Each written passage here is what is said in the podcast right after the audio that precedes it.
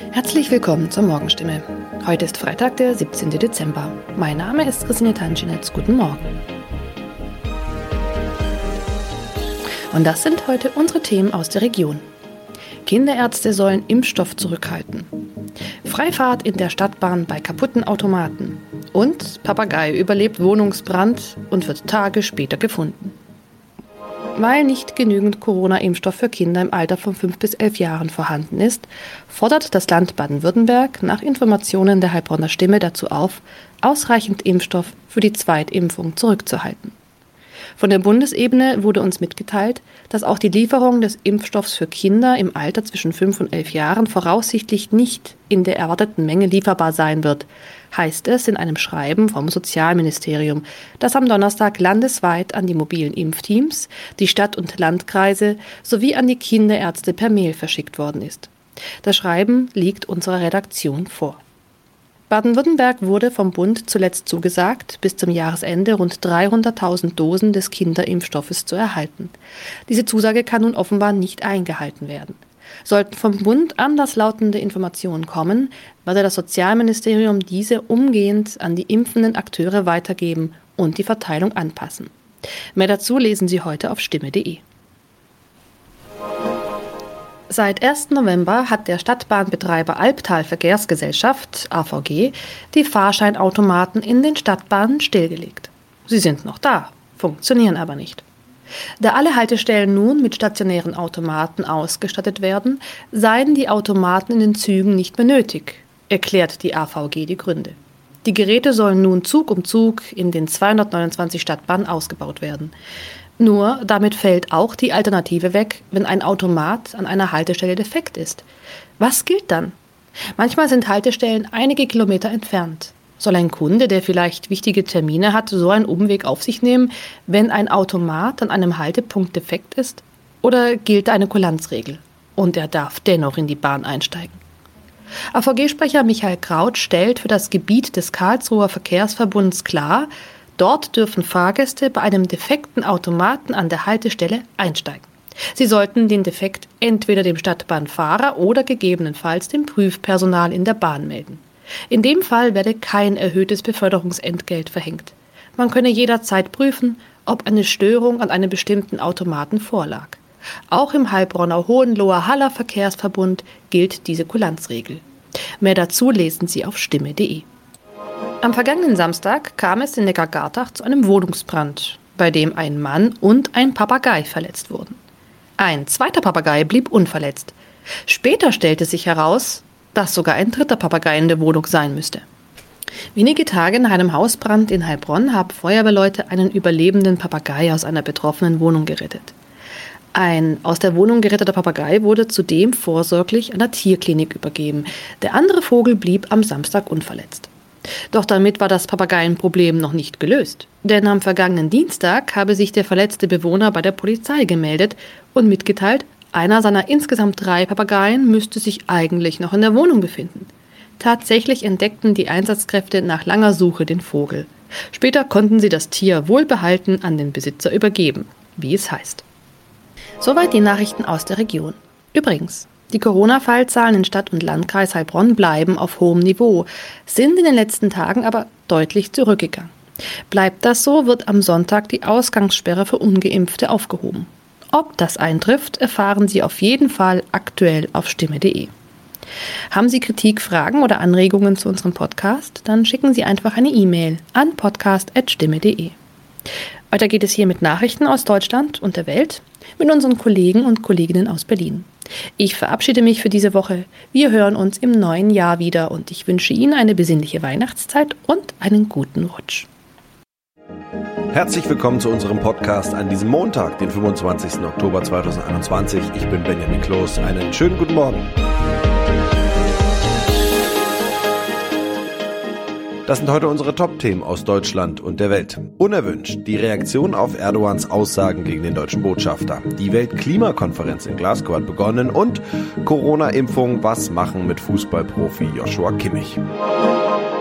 Die Ankündigung des türkischen Präsidenten Erdogan, den deutschen und neun weitere Botschafter zu unerwünschten Personen zu erklären, sorgt weltweit für Kritik. In Deutschland etwa erforderte Bundestagsvizepräsidentin Claudia Roth von den Grünen als Reaktion, Rüstungsexporte in die Türkei zu stoppen. Miriam Schmidt berichtet aus Istanbul.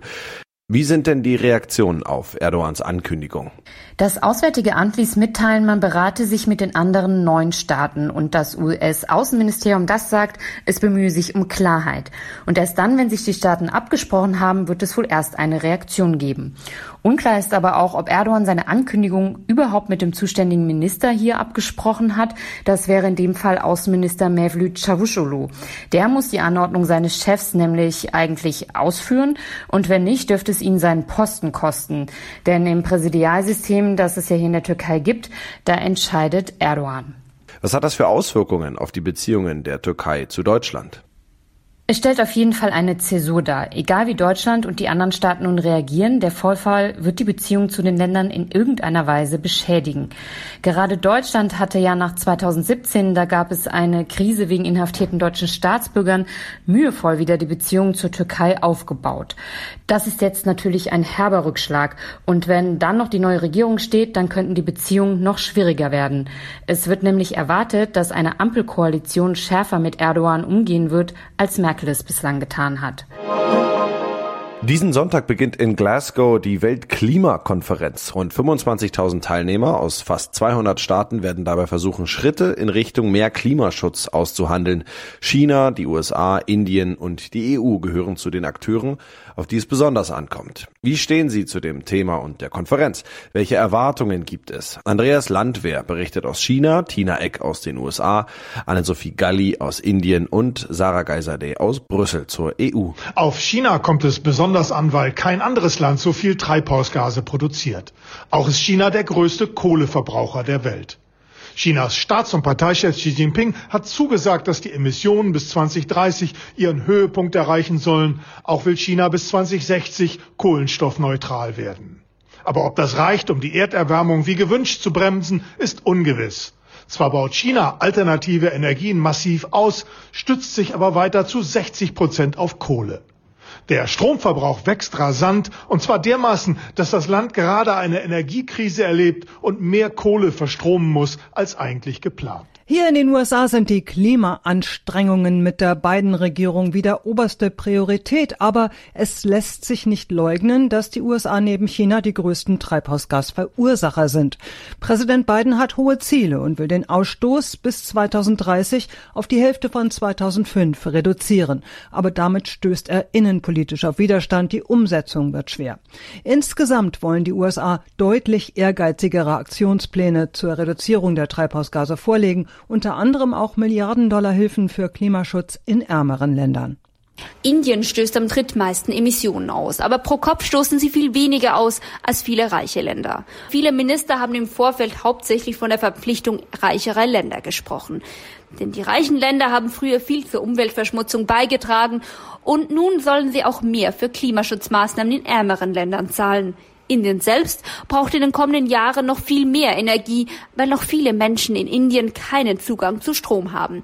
Dabei will Indien zunehmend auf erneuerbare Energien setzen, aber auch auf Kohle.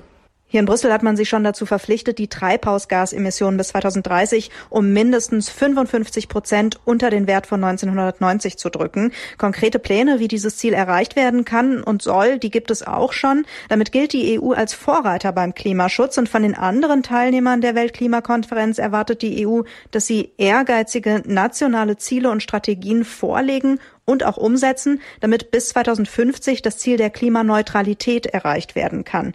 Außerdem fordern die EU-Staaten andere Industrieländer auf, mehr Finanzhilfen für den Klimaschutz in ärmeren Staaten bereitzustellen. Da ist nämlich bisher noch nicht die abgesprochene Summe zusammengekommen.